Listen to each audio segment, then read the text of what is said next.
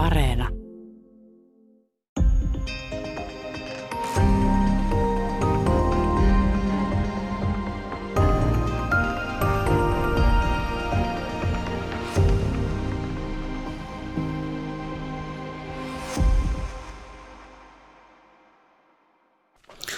Hyvää päivää. Täällä on tänään vieraana akatemiatutkija Sakari Salonen. Me puhutaan maailmanlopusta ja ettei vähättele, niin me puhutaan viidestä maailmanlopusta. Eli tuota, ää, lähdetään, liikkeelle siis, ää, lähdetään liikkeelle siitä, kuinka monta kertaa maailma on ollut tässä jo, tai maapallo on ollut tässä jo tuhoutua ää, ennen ihmisenkin aikaa. Eli tota, no mennään tähän geologiseen historiaan sitten, koska ää, mua hämmästyt tässä kirjassa se, että alkeellista elämää on syntynyt niin valtavan aikaisin ja se, että se muuttuu siitä vähän monimutkaisemmaksi, tapahtuu räjähdyksenomaisesti oikeastaan. mikäs tämä kehitysprosessi oikeastaan oli? Siinä on tota, se on tosiaan niin, että jos katsotaan elämän kehityshistoriaa maapallolla, niin voidaan sanoa, että siinä on elämä on ollut maapallolla ehkä noin 4 miljardia vuotta. Se, va, se lopullinen alkupiste vähän epäselvä, koska tämä on niin hirvittävän vaikea tutkia. On hyvin vaikea löytää 4 miljardia vuotta vanhasta kivestä mitään tämmöistä kiistatonta merkkiä siitä, että onko tässä nyt ollut joku pienen pieni mikrobi vai onko, onko tämä merkki jostain ihan muusta, ei-biologisesta. Mutta viimeistään 3,5 miljardia vuotta sitten, todennäköisesti 4 miljardia vuotta sitten täällä on ollut alkeellista elämää. Ja Tätä seurasi semmoinen monen miljardin vuoden ajanjakso, jolloin tämä kehitys oli hirvittävän vähittäistä. Niin kuin mä kirjassani sanoin, niin tämä oli tämmöistä pitkän hiljaiselon aikaa. Että täällä kolme miljardin vuoden ajan meillä oli merissä tämmöisiä yksis- yksisoluisia mikrobeja. Ja vain merissä.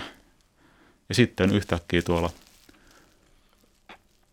hiukan reilu puoli miljardia vuotta sitten, kolme ja puoli miljardia vuotta sen jälkeen, kun elämä eka kerta ilmestyi maapallolle, alkoi tämmöinen valtava elämän moninaistuminen merissä. Ja siitä alkoi tämmöinen voimakas, kehity, voimakas kehityskulku kohti yhä uudenlaisempia elämänmuotoja ja lopulta ihmisiä. No tämä vaihe, missä sitten äh, elämä alkaa moninaistua nopeasti, jopa räjähdyksenomaisesti, niin onko siinä jokin geologinen, planetaarinen tapahtuma tai jokin, vai onko tämä ikään kuin vaan, että jo, jokin prosessi käynnistyy? Tätä tutkitaan kovasti ja siinä tota, sitä ei kovin tarkkaan tiedetä. Että on varmasti niin, että se, että meillä miljardeja vuosia oli yhteyttäviä organismeja meressä, niin se hiljalleen muokkasi ilmakehää niin kuin elämälle myönteisempään suuntaan – et silloin se on, niin kuin, siinä on tavallaan miljardien vuosien aikana hiljalleen muodostettu tämmöisiä niin kuin, reunaehtoja sille, että elämä sitten pystyisi nousemaan, nousemaan tuolta merestä maalle. Tässä ei tietenkään mitään tarkoitusta tässä ei ollut, mutta, mutta näin, näin nyt sattui käymään. Ja se, että sitten tosiaan se, että se kaikki tapahtui niin räjähdysmäisesti siinä tota, noin 600 miljoonaa vuotta sitten, niin se on, se on semmoinen asia, mitä on ihan viime aikoinakin tutkittu kovasti ja se on, siinä on pohdittu, että voisiko siinä olla joku yhteys tämmöisiin harvinaisiin ainutkertaisiin tapahtumiin, kuten tämmöiseen valtavaan jääkauteen, niin sanottuun, niin sanottuun lumipallomaa-episodiin, joka oli tuossa 700 miljoonaa vuotta sitten, jolloin melkein koko maapallo, tai kenties koko maapallo peittyi jäätiköiden alle. Siinä on, siinä on pohdittu tällaista mahdollista kausaliteettia, että, että tämä jäätiköiden, jäätiköiden levittäytyminen ja vetäytyminen, se olisi, niin kuin, se olisi sitten vapauttunut tuolta jäätikön kulutuksen alla olevasta kallioperästä valtavia määriä ravinteita tuonne mereen, jotka olisi sitten toiminut tämmöisenä jonkinlaisena lanno, lannoitteena tai tämmöisenä boostina tälle tota, meressä tapahtuvalle evoluutiolle, joka sitten hyvin nopeasti mahdollisti – tämmöisten monimutkaisempien organismien kehittymisen siellä. Siinä on saattanut olla tämmöinen, niin kuin, tämmöinen tavallaan tämmöinen liikkeelle potku. Koska mä en se ole todellakaan tämän aiheen mikään asiantuntija, mutta mua ällistytti, että mä en muistaisi, että koulussa olisi opetettu tätä ikään kuin lumipallovaihetta, että kyllä oli puhuttu siis aiemmista, aiemmista jääkausista ja tämän kaltaisista, mutta se, että oli siis tällainen, äh, mitä sanoisin, totaalinen jääkausi ja sen ajan äh, murtuminen, niin se oli mulle uutta tietoa, valaisit se sitä vähän? Se, se tämä tämä on verraten uutta tutkimustakin. Että tämä oli itse asiassa semmoinen, että kun mä, mä lähdin yliopistolle aikanaan 90-luvun lopulla, ja sitten mä istuin tuolla Senaatintorin kulmalla geologian laitoksella, mä istuin kuuntelemassa näitä paleoklimatologian ja kvartaarigeologian ja glasiaaligeologian kursseja, niin siellä puhuttiin silloin tämmöistä ihan uusista tutkimuksista, että on ollut tämmöinen Snowball Earth, joka olisi peittänyt koko maapallon, tai ainakin melkein koko maapallon jäähän. Se olisi tämä niin kuin verrattuna tähän meille tutumpaan kvartaarikauden, eli viimeisen kahden miljoonan vuoden aikaisten jääkausien tutkimukseen, niin tämä on verraten uutta tietoa, joka sitten tietyllä viivellä sitten leviää tänne tieteen yleistajustamiseen.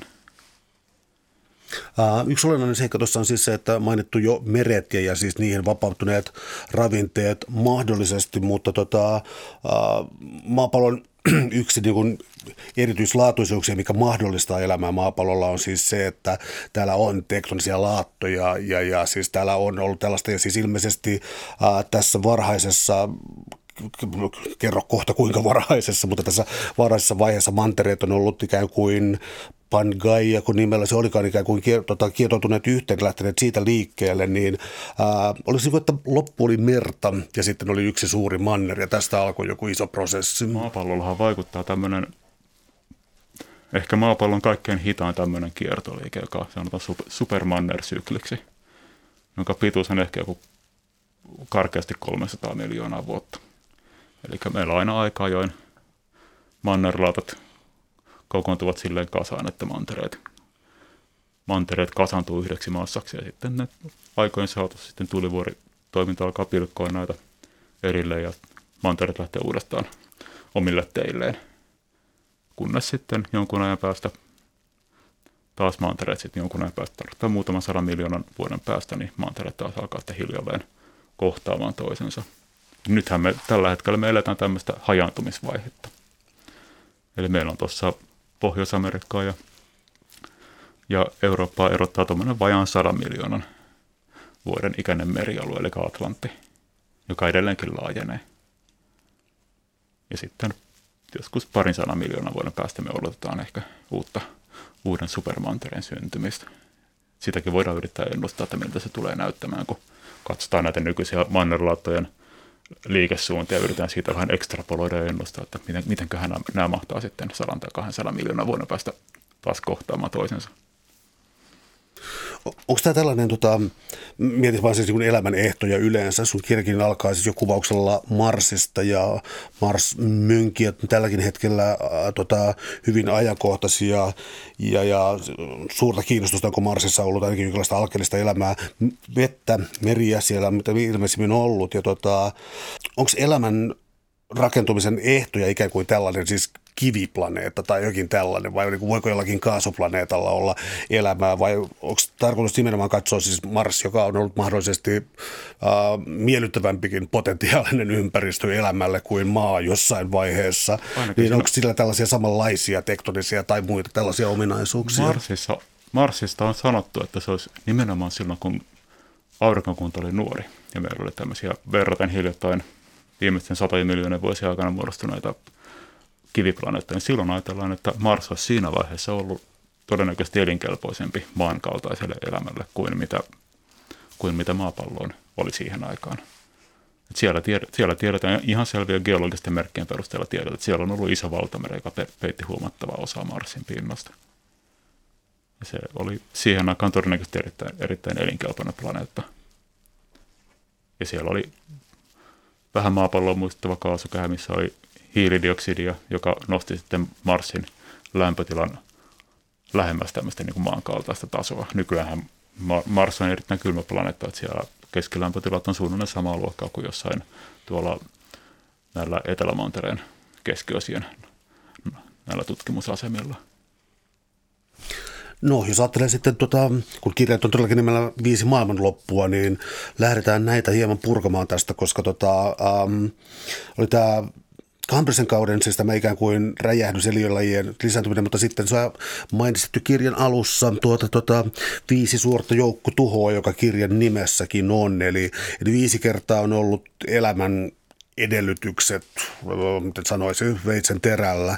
Ää, mitkä nämä on? tai siis on valtava kysymys, mutta tota, minkälaisista ilmiöistä näissä oli kysymys?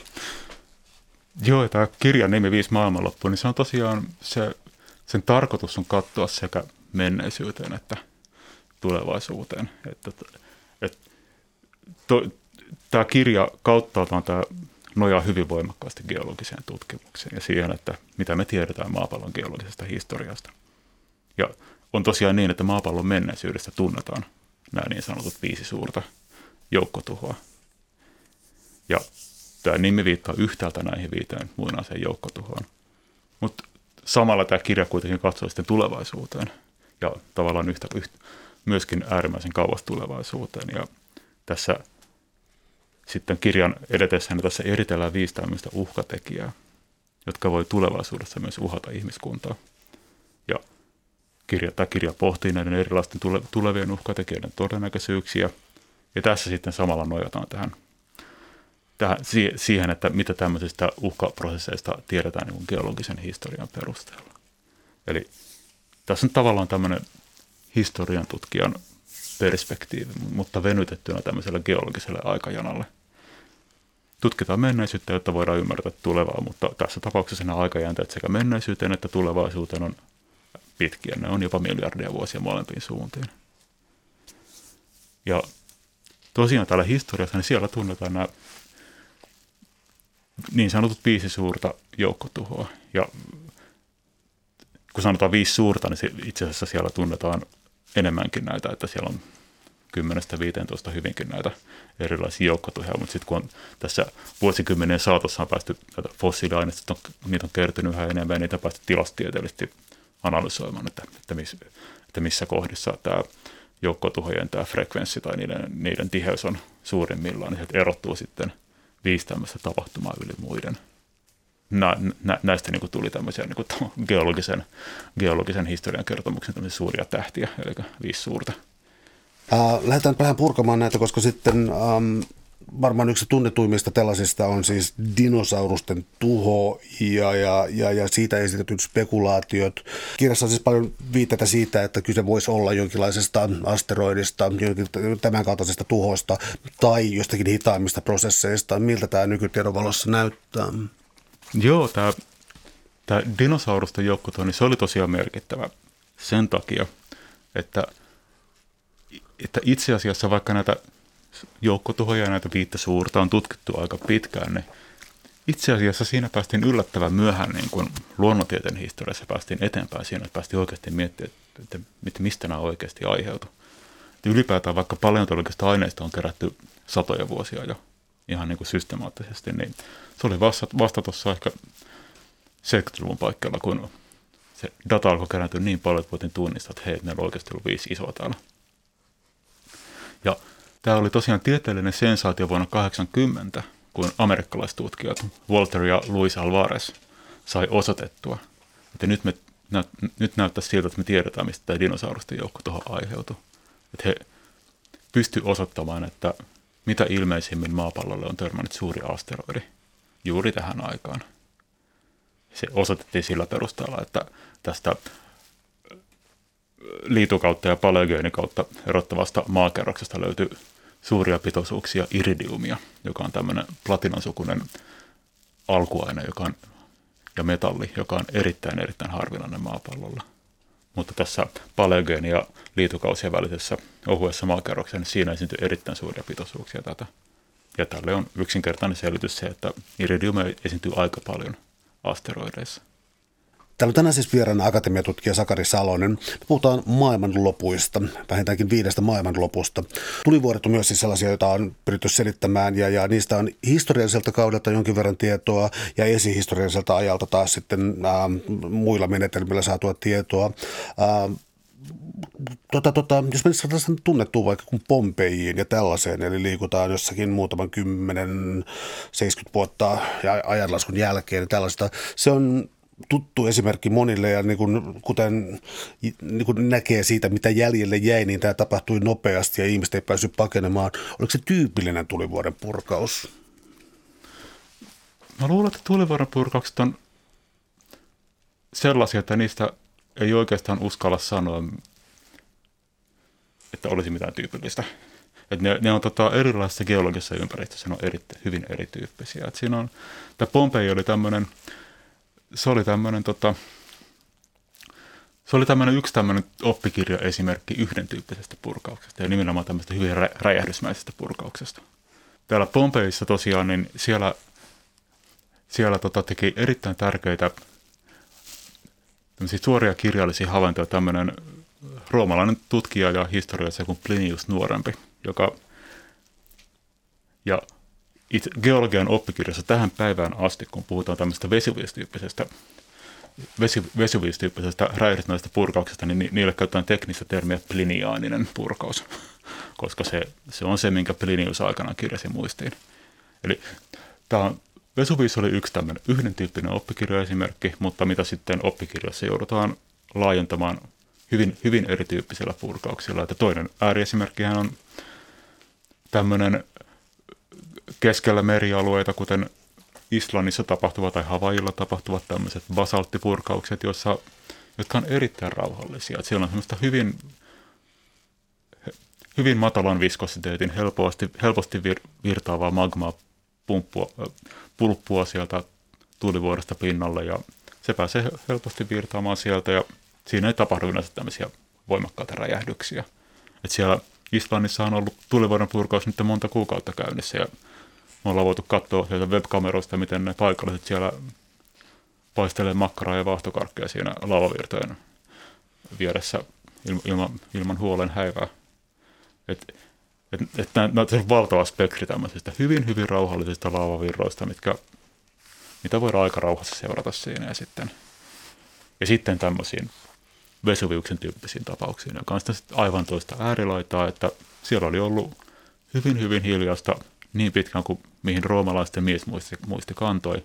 Ja sitten yhtäkkiä se hyvin lyhyellä vartossäällä se vuorenhuippu räjähti taivaan tuuleen ja sitten siellä yksi roomalaisen tärkeä kaupunki siinä juurella tuhoutu totaalisesti. Täysin, täysin ennalta arvaamaton se oli heille tämä tapahtuma aikanaan. Tunnistetaanko tuollaista oireilua nykyään? Tota, mä voisin itse asiassa erottaa tästä yhden tota, tulivuorityypin, siis joka on tällainen, ähm, siis ikään kuin supertulivuori, joka siis ähm, korjaa mua, kun olen kuitenkin väärässä tässä, mutta jos se jotenkin siis niin magma alla siellä, siis tulivuoren alla, tyhjenee kokonaan ja samalla tämä tulivuori ikään kuin romahtaa ja muodostaa siis sellaisen kraaterin kaltaisen syvänteen. Onko ne aina tällaisia jotenkin valtavan kokoisia ja, ja, ja, ja toimiiko ne jotenkin niin aivan eri tavalla vai räjähtääkö ne vai onko minkälaisia ne on? Supertulivuoren purkauksiin, niihin liittyy aika paljon, aika paljon tämmöisiä tätä kysymysmerkkejä, koska niiden, niiden tilalla Tätä voi ehkä taustottaa silleen, että kun puhutaan supertulivuodesta, niin meillähän on olemassa tämmöinen ihan tekninen mittari sillä, millä mitataan, että mikä on kuinkakin iso tulivuoren purkaus.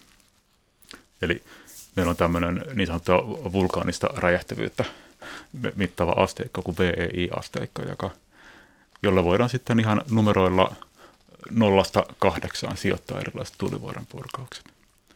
Ja esimerkiksi Vesuviuksen purkaus oli oli luokkaa viisi ja sitten vaikka meistä hiukan vanhemmat muistaa Pinatuban purkauksen, se oli luokkaa kuusi.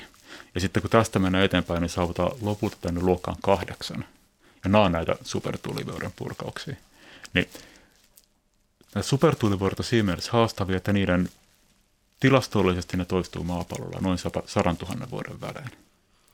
Eli tätä aineistoa on vähän ja ja kaikkein tuoreinkin aineisto on kymmenien tuhansien vuosien takaa. Niitä on päästy tutkimaan ainoastaan näiden super, superpurkausten geologisten jäänteiden perusteella.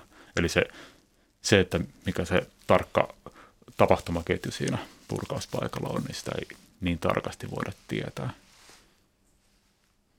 No jos ajatellaan sitten tällaisia äh, siis globaaleja tuhoja ja tällaisia siis seurauksia, seurauksia äh, elämälle, niin tuota, äh, onko kysymys siitä, joka tavallaan toistuu spekulaatioissa jostakin totaalisesta ydinsodasta, mutta pysytään edelleen tulivuorissa kuitenkin, niin siis myös siitä, että hirvittävä määrä hiilidioksidia ja tuhkaa pääsee, pääsee ilmaan ja siis aiheuttaako nämä eräänlaisia ää, väliaikaisia kylmiä kausia? Kyllä, se on tämmöinen hyvin, ainakin näiden pienempien purkausten kohdalla, mitä on päästy oikeasti instrumentaalisesti, siis tutkijoiden, modernien tutkijoiden mittalaitteilla havainnoimaan, niin se on se helposti ennustettava selkeä vaikutus. Että, että tulivuoren purkauksella on tämmöinen lyhytaikainen ilmastoa viilentävä vaikutus.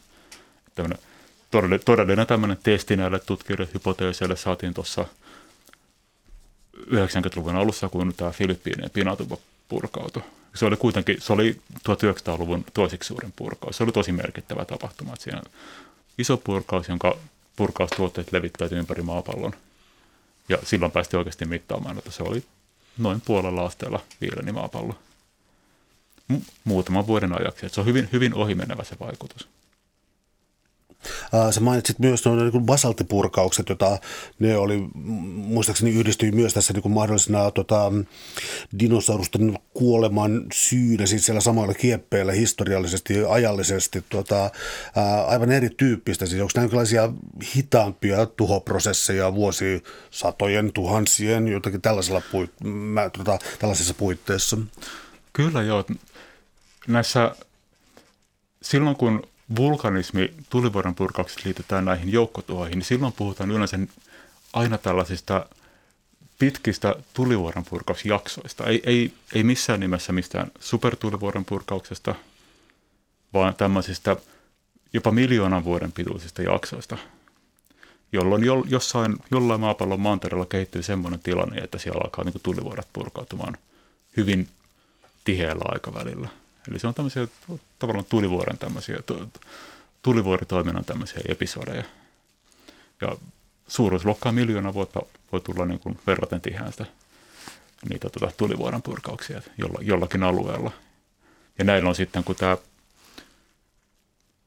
yksittäiset purkaukset, ne on, ne on isoja, mutta, mutta sitten kun ne edelleen jatkuu miljoona vuotta, niin siinä sitten siinä nähdään, että siinä tämmöinen suuri tuhovaikutus tulee siitä, että se hiljalleen kerryttää niin valtavia määriä hiilidioksidia ilmakehään, että siitä, seuraa, se, siitä tulee tämmöinen voimakas ilmaston lämpeneminen, jolla on sitten tuhoisat ekologiset vaikutukset. Ja tämä on ylipäätään nämä tämmöiset miljoonavuotiset tulivuorijaksot, niin nämä on, nämä on tällainen juttu, juttu ja tämmöinen tekijä, joka on niin kuin viimeisten vuosikymmenien geologisessa tutkimuksessa – hyvin voimakkaasti noussut tämmöiseksi niin vahvaksi ja, ja toistuvaksi selittäjäksi näille viidelle suurelle ja muutamalle pienemmälle joukkotuholle. Tämän joukkotuhotutkimuksen taustahan täältä, tai tämmöinen lähtölaukaus oli se, kun nämä amerikkalaistutkijat Luis ja Walter Alvarez osoitti, että tämä kuuluisa dinosaurusten tuho selitty tällä asteroidin törmäyksellä Jukatanin Jukatanin niemimaan edustalle. Ja se oli tämmöinen ensimmäinen todistettu keissi ja siitä, siitä seurasi tämmöinen aika, että hyvin voimakkaasti tutkittiin sitä, että voisiko tämmöinen asteroidin tai kometan törmäys selittää muitakin joukkoja. Se oli täysin looginen, loogista lähteä selvittämään tavallaan sitä vaihtoehtoa, että selittyykö kaikki muutkin tällä. Mutta nyt kun ollaan muutama vuosikymmen menty eteenpäin, niin alkaa näyttää siltä, että tämä asteroidin törmäys oli tämmöinen niin kuin poikkeussääntöön. Se oli tämmöinen yksittäinen tapahtuma. Mutta mutta sen sijaan alkaa näyttää siltä, että yhä useammassa tapauksessa näyttää siltä, että kun ajoitetaan näitä joukkotuhoja geologisilla menetelmillä, niin yhä useammin jostain puolelta maailmaa löytyy merkkejä tämmöisistä tulivuorijaksoista, jotka ovat samanikäisiä. Se on, se on, niin kuin, se on, se, se on tämmöinen moderni näkemys tästä niin kuin kokonaiskuvasta. Tässä on yksi asia, mihin me varmaan palataan tuossa, tota, palataan vähän myöhemmin, mutta siis yksi on se, että nyt kun tällä hetkellä siis ilmaston lämpeneminen on, kukaan tuskin on voinut välttyä tältä, että meillä on hieman ongelmia tässä näin, niin kuitenkin kun puhutaan historiallisista ajanjaksoista ja tällaisista siis isommista kausista ja, ja näistä tota, tulivuorten aiheuttamista lyhyistä, kylmemmistä jaksoista, niin siinä puhutaan ää, hiilidioksidin määrän vaihtelu on hurjaa ja lämpötilan vaihtelut on myös suuria. Ja tämä niin verrattuna siihen, että nyt tässä onko oikein kutsua siis antroposeeniksi tätä ihmisen ikään kuin aiheuttamaa aikakautta, niin puhutaan niin kuin puolesta toista asteesta tai jotakin, mutta historiallisesti näitä vaihteluja on ollut vaikka kymmeniä asteita tai jotain, niin ää, miten näin pitäisi niin suhteuttaa? Historiallinen vaihtelu, niin ähm, johon ihmisillä ei ole mitään osuutta, niin onko se kuitenkin jonkinlainen normaali tapaus ja, normaali tila vai onko, onko tämä ihmisen toiminta siis jotenkin laadullisesti erilainen?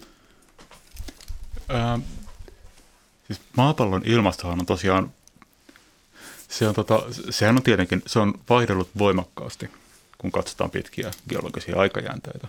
Et jos katsotaan kymmenien ja satojen miljoonien vuosien aikajänteitä, niin silloin maapallon ilmastoa muovaa ihan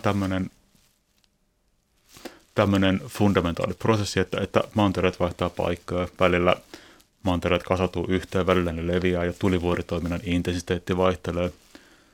Ja se, miten paljon mantereiden rapautuminen, kun ne ovat eri asennoissa, miten, miten nopeasti tämä sitoo hiilidioksidia ilmakehästä. Siinä on tämmöinen kymmenien miljoonien vuosien tämmöinen, tota, tämmöinen köydenveto tämmöisten valtavien prosessien välillä – tulivuoritoiminta ja sitten mantereiden rapautuminen, joka sitoo hiilidioksidia, jotka sitten no, jossain balanssissa yhdenlaisessa tasapainossa 200 miljoonaa vuotta sitten ja toisenlaisessa tasapainossa 100 miljoonaa vuotta sitten. Ja näiden takia maapallon ilmastossa on tapahtunut valtavia muutoksia. Nämä on tällaisia pitkiä prosesseja, jotka on tavallaan, jotka on tavallaan oleellisesti oleellisesti paikallaan, jos katsotaan sitten tämmöistä viime vuosituhansien tai tulevien vuosituhansien tilannetta, että, että jos sitten katsotaan tarkemmin, katsotaan viimeisten vuosimiljoonien aikaa, niin silloinhan me ollaan eletty jääkausivaihtelun sisällä. Ja kun, kun jääkausivaihtelun puitteissa alkaa tarkastelemaan tota, ihmisen ilmastovaikutusta, niin sitten se kyllä se erottuu äärimmäisen voimakkaana. Et, et mehän tiedetään nyt, kun ollaan kairattu näitä Etelämantereen ja Grönlannin näitä mannerjäätiköitä. Sieltä saadaan hyvin tarkkaa aineistoa siitä, että, että näiden eri jääkerrosten kaasupitoisuuksien perusteella, että miten kasvihuonekaasujen pitoisuudet on vaihdellut maapallolla viimeisen 800 000 vuoden aikana, mikä tarkoittaa, että se kattaa kahdeksan täyttä jääkausisykliä. Niin me tiedetään hirveän tarkkaan, mitkä on luonnollisen vaihtelun rajat. Eli viimeisen miljoonan vuoden aikana näyttää siltä, että, että hiilidioksidipitoisuudet maapallolla on vaihdellut noin 180 ja 300 miljoonasosan välillä ilmakehässä. Ja nyt me ollaan muutamassa vuosikymmenessä nostettu se yli 400.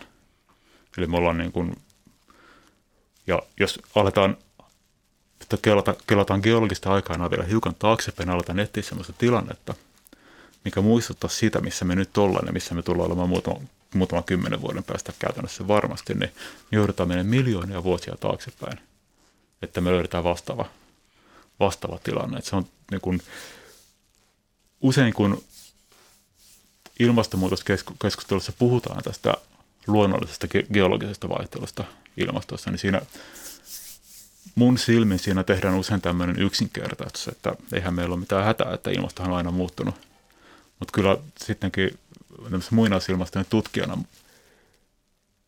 mun päässä se kääntyy ennemminkin niin päin, että, tämä, että se, se, miten kauas me ollaan ajauduttu viimeisen vuosimiljoonan luonnollisesta vaihtelusta tavallaan alleviivaa sitä, että miten, niin kuin, miten outoon tilanteeseen me ollaan menossa.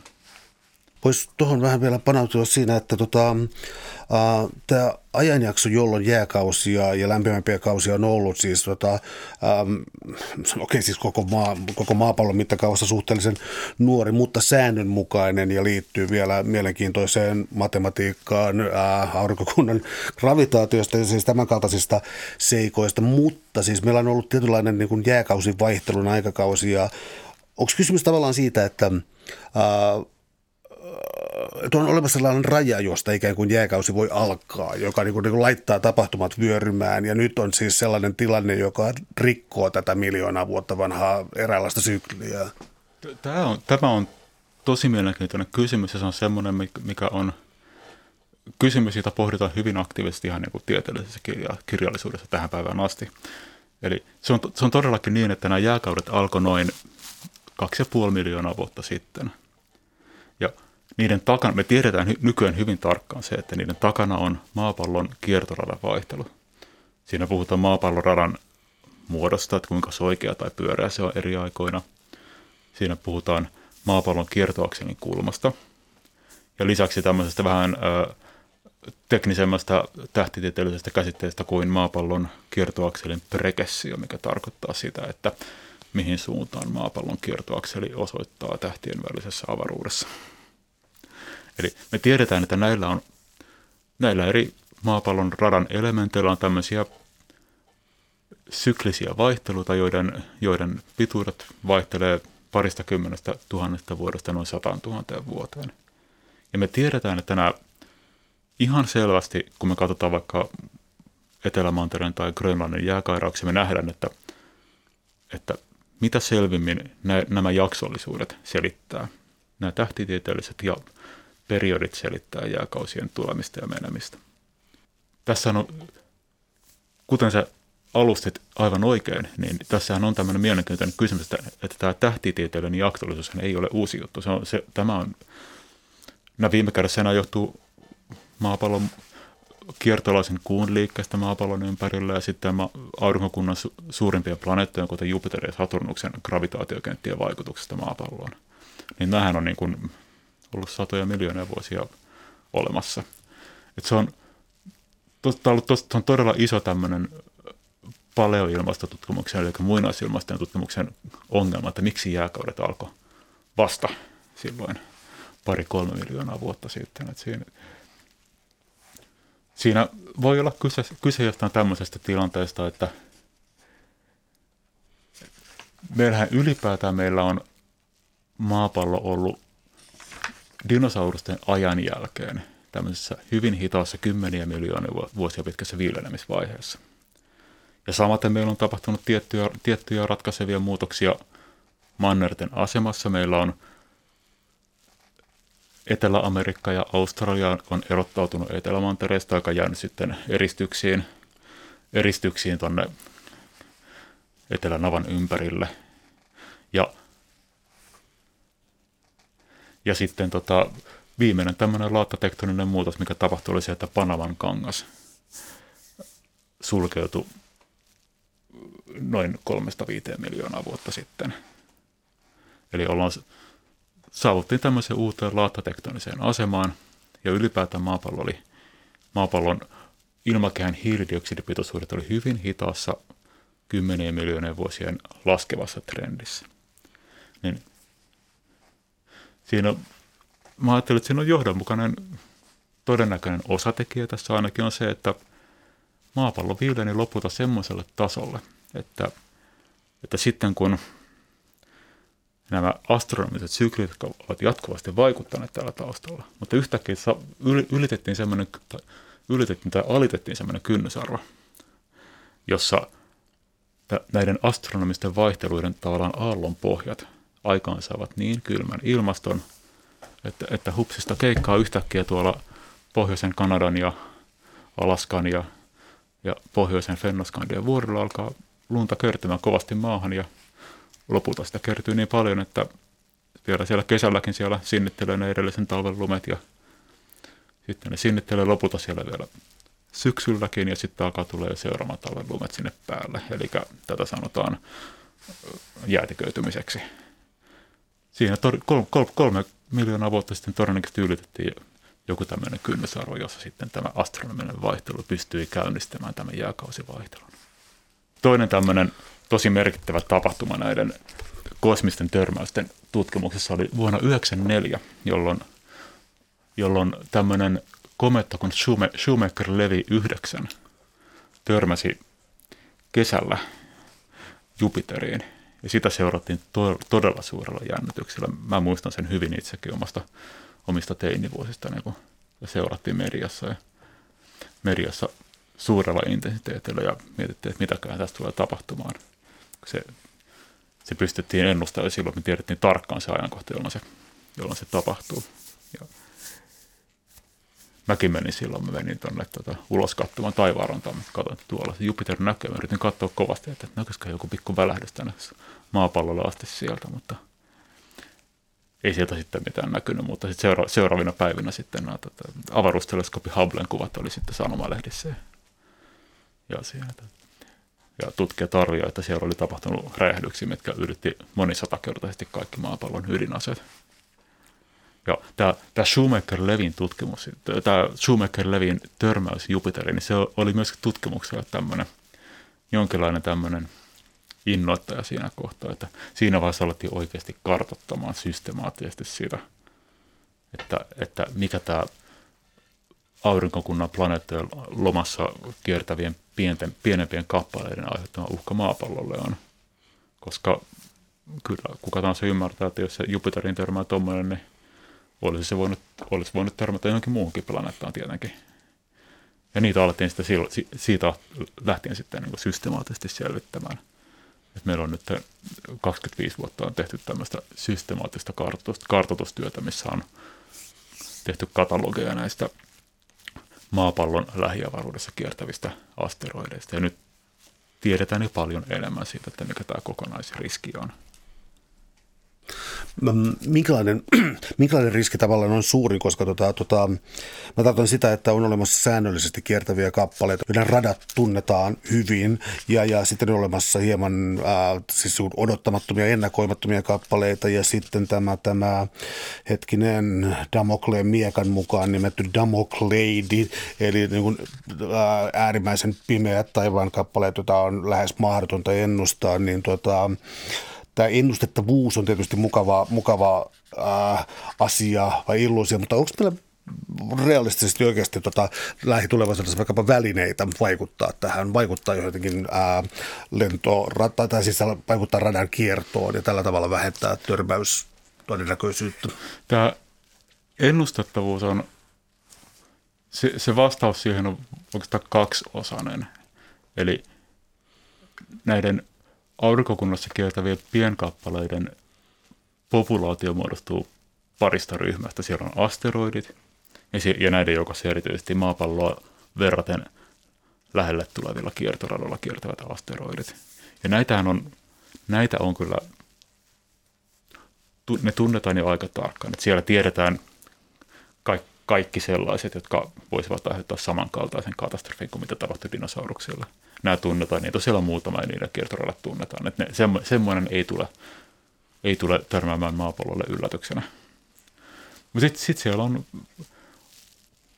lisäksi tässä on sitten toinen ryhmä, eli kometat, jotka on vähän vaikeammin ennustettavia, koska kometathan ne pääasiallisesti kiertää aurinkoa tuolla hyvin kaukana tuolla aurinkokunnan ulkoisissa. Siellä on niitä satoja miljoonia. Ja sieltä silloin tällöin sinkoilee niitä kohti maa, aurinkokunnan sisäosia ja näitä sisäosien planeettoja mukaan lukien maapalloa. Ja näin, näin niin samalla tavalla ennustettavia me, me nähdään ne sitten, kun huomataan, että jaa, nyt, nyt sieltä tulee semmoinen. Eli kometat on vähän tämmöinen villikortti tässä. Ja sitten tässä tähtitieteilijöiden kirjallisuudessa, niin siellä sitten aivan oma, oma tämmöinen erityisongelmansa on nämä damokloideiksi kutsutut kappaleet, joiden ajatellaan olevan tämmöisiä vanhojen komettojen tämmöisiä kuolleita yt- ytimiä. Eli ne on tämmöisiä komettoja, mitkä on kiertänyt täällä aikansa täällä aurinkokunnan sisäosissa, mutta niistä on sitten hiljalleen haihtunut kaikki nämä ainekset, jotka muodostavat, muodostavat näitä näyttäviä pyrstöjä näille. Ja pyrstöjä ei enää muodostu, ja siinä on jäänyt semmoinen aivan äärimmäisen tumma kappale, joita on tavattoman vaikea kartoittaa. Ja niitä tiedetään jonkun verran, siellä on joukossa myös erittäin isoja kappaleita, mutta tähtitieteiden oletus on, että tämä, he mistä he ovat tietoisia, niin sen pitää olla vain pieni osa siitä, mitä siellä oikeasti liikkuu. Eli se on tämmöinen suuri tuntematon tässä. No miten, t- mun on muuten pakko mainita, että enteellisesti, että varhain tänä aamuna, kun mä vielä luin sun kirjaa, tuli, tuli yhtäkkiä uutishälytys vaan yhdeltä tota, joku harrastelija tähtitieteellinen sivulta, jossa sanottiin, että Jupiterin on iskeytynyt jokin. Se harrastia tähti, tähtitieteelle oli saaneen kuvat, että siinä on jotakin ollut ää, jotakin iskeytynyt, mutta sanottiin vaan, että se oli suurempi kuin koulubussi, mutta pienempi kuin sinivalas, mikä oli niin kuin koko luokkana vähän omituisesti ilmoitettu. Se ei kuulosta, se ei kuulosta kovin isolta. Mä...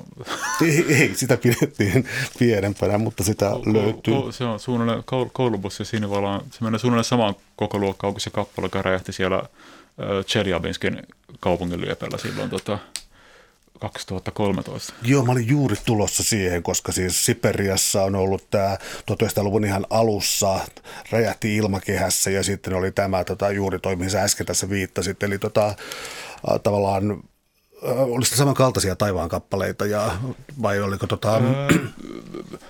Chelyabinskin kohdalla tiedetään, että se oli asteroidin kappale. Halkaisi jotain noin parikymmentä metriä. Se tuli onneksi, se tuli, se tuli ilmakehän erittäin loivassa kulmassa, jolloin se räjähti korkealla ilmakehässä. Se ei päässyt niin kuin iskeytymään suoraan maan pinnalle.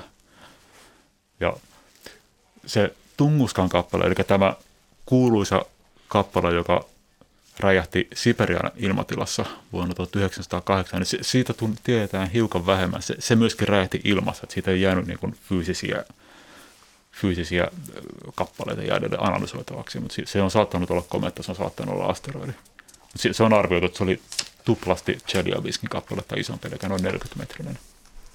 Ja nämä Chelyabiskin ja Tunguskan kaltaiset kappaleet, niin ne, ne oli mulle tässä, kun mä tätä kirjaa ja sen taustatyötä tein, niin oli kyllä mulle semmoinen, ja varsinkin kun itse, itse tulee geologian puolelta, niin oli mulle semmoinen tämmöinen tota, ajatuksia herättävä komponentti tässä uhkien spektrissä.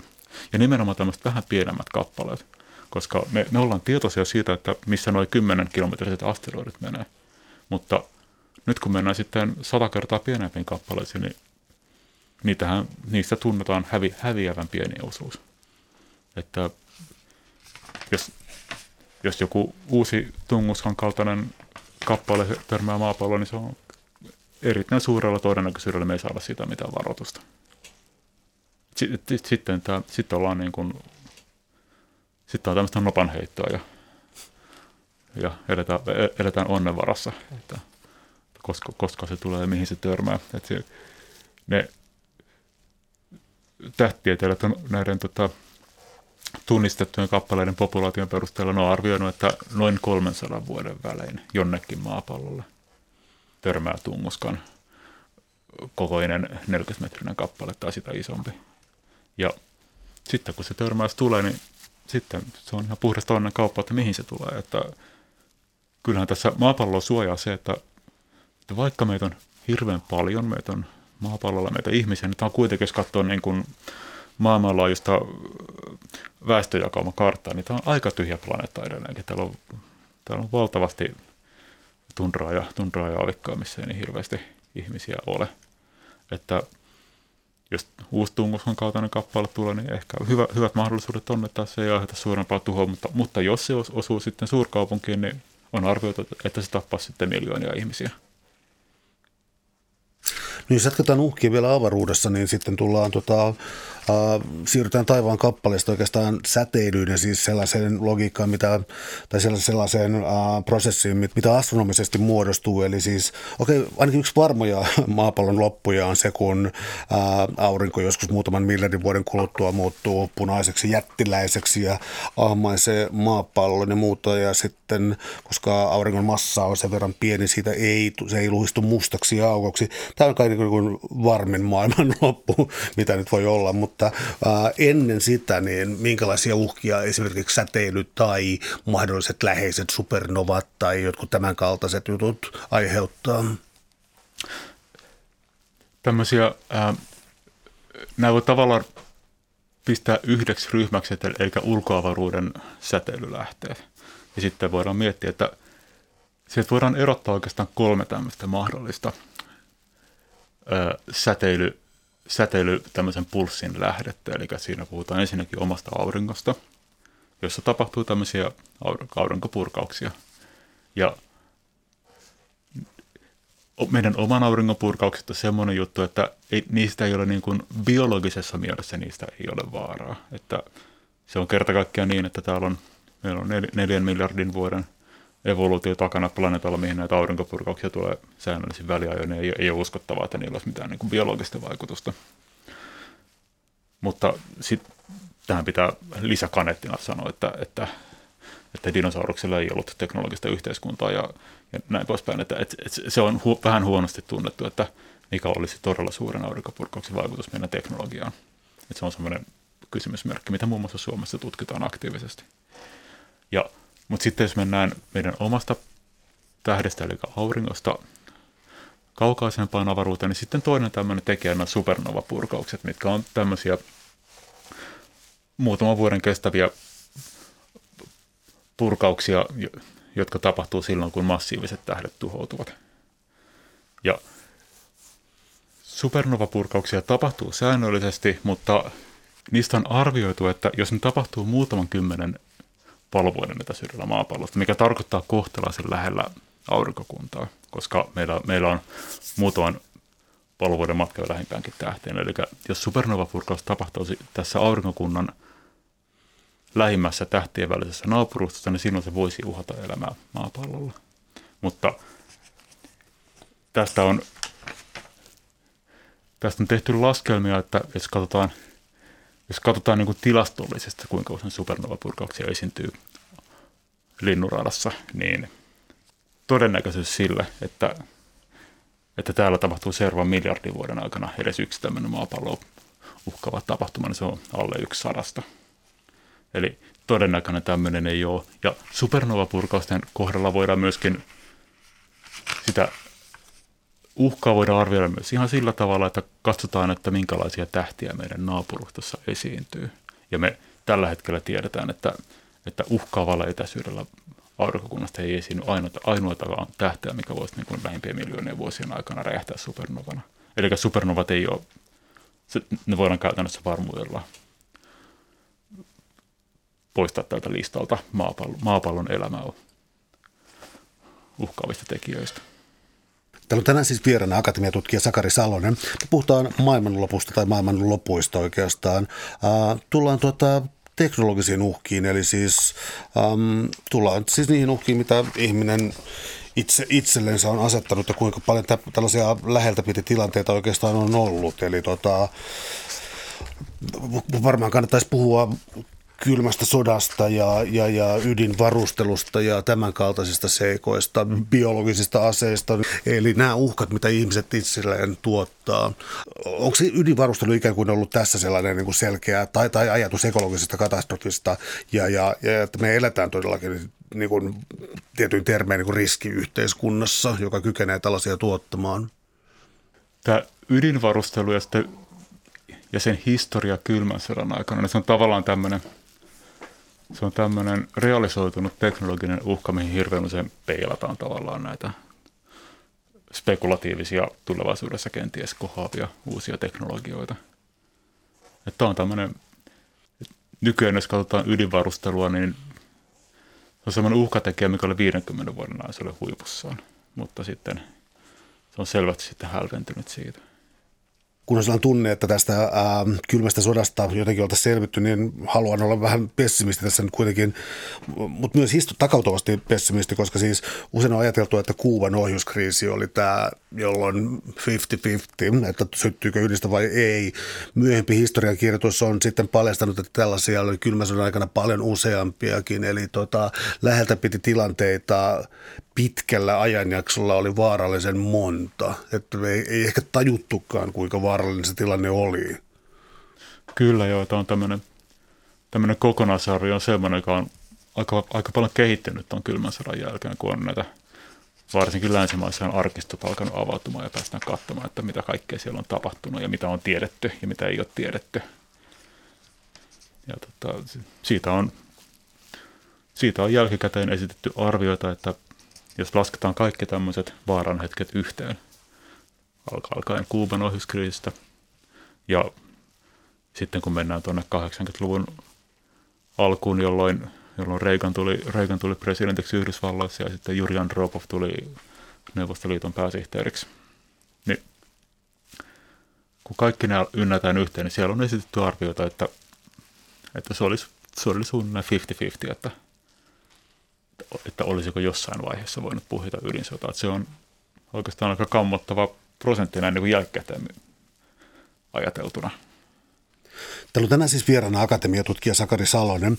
Puhutaan viidestä maailmanlopusta, maailmanlopuista ja käännetään katso vähän maailmanlopuista selviämiseen, eli voisi katsoa mitä teknologiaa, mitä hyvää se voisi tuoda tullessaan ja, ja äh, tässä on tietyllä tavalla ollut hyviä asioita jo mainittuna tuossa aikaisemminkin, esimerkiksi tämä jääkauden tietty siunauksellisuus ja ihmisen genetiikasta voidaan päätellä, että meitä oli jossain vaiheessa ehkä 10 000 ja siis koko laji oli, oli kuolla ja se näkee geeniperimästä, että tästäkin pullonkaulasta selvittiin. Eli äh, ähm, joko historia kohdannut meitä hyvin tai, tai ihminen on sitten niin kuin hyvin näppärä selviytymään tällaista. Eli kaikkien näiden riskien ja kaukuvien keskellä niin saatiin hahmottamaan äh, positiivisia asioita. No ase, aseriisunta tulee ensimmäisenä mieleen, mutta tota, ähm, mitä sanontoja onkaan, että älä laita kaikkia munia yhteen yhteen koriin, niin nyt tämä yksi kori voisi olla maaplaneetta. Eli moni ajattelee sitä, että tota, ää, jos tulee siis jonkinlaista maailmanloppua, niin ihmiskunnan sivilisaation tulee joskus lähteä siis vähintäänkin planeettojen väliseen leviämistoimintaan ja, ja ää, optimistisissa kuvissa tähtien välisiin. Ja, ja ää, en mä voi olla innostumatta tällaisista spekulaatioista. Mitä, mitä tällaisia on esitetty? Tämähän on hyvin monet tutkijat on esittänyt sitä, että, että jos pohditaan tämmöisiä väistämättömiä geologisia ja tähtitieteellisiä uhkakuvia, mitkä on, ne on väistämättömiä tällä planeetalla, niin olisi, olisi loogisesti perusteltua pyrkiä levittäytymään täältä planeetta, planeetta maalta jonnekin muualle avaruuteen. Tämä on tietenkin se on semmoinen keskustelu, joka tavallaan tulee vähän herkkään pisteeseen niin kuin nykyisessä maailmassa, koska meillä on niin valtavia akuutteja ongelmia. Eli mä näen sen silleen, että sehän on, jos, jos me pohditaan viittä joukkotuhoja ja sitä, että me ollaan kenties nyt saamassa siihen itse omilla toiminnallamme kuudes siihen listan jatkoksi ja katsotaan, miten valtavan nopeita il, nykyinen ilmastonmuutos on verrattuna geologiseen muutokseen.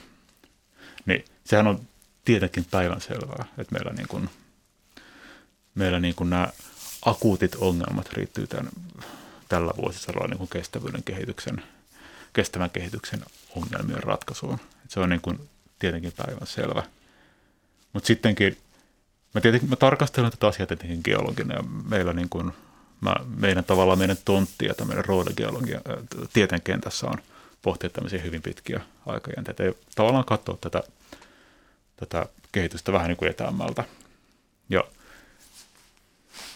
toi avaruuteen levittäytyminen, hirveän monet johtavat tutkijat on puhunut sen puolesta, että siellä on Stephen Hawking ja mainittu Carl Sagan on puhunut sen puolesta ja, ja NASAn johtaja Michael Griffin. Näitä on näitä puheenvuoroja lukuisia, missä sanotaan, että, että pitkällä tähtäimellä se on meidän, se tulee olemaan meidän selviytymisen tämmöinen elinehto, koska kaikkia tähtitieteellisiä ja geologisia riskejä me tietenkään voida ikinä poistaa – Mä tavallaan näen tilanteen silleen, että, että tota, vaikka että tietenkin meidän pitää niin kuin valtavat resurssit kohdistaa siihen, että saadaan nämä kestävän kehityksen ongelmat ratkaistua, mutta sittenkin siellä taustalla tavallaan kytee tämmöinen vuosituhatinen tämmöinen kilpajuoksu. Sen välillä, että, että, että, että missä vaiheessa tämmöiset hyvin harvinaiset mutta kenties tuhansien vuosien kuluessa realisoituvat geologiset tai tähtitieteelliset uhkakuvat, koska ne muuttuu todellisuudeksi. Ja sitten se, että mulle, niin kuin, mulle, mulle geologinen historia, se alleviivaa sitä, miten valtavan tärkeää olisi pystyy, pystyy pystyä sitoutumaan niihin Pariisin tavoitteisiin, eli siihen kahden asteen lämpenemiseen. Suuret kiitokset keskustelusta, Sakari Salonen. Oli ilo. Kiitos.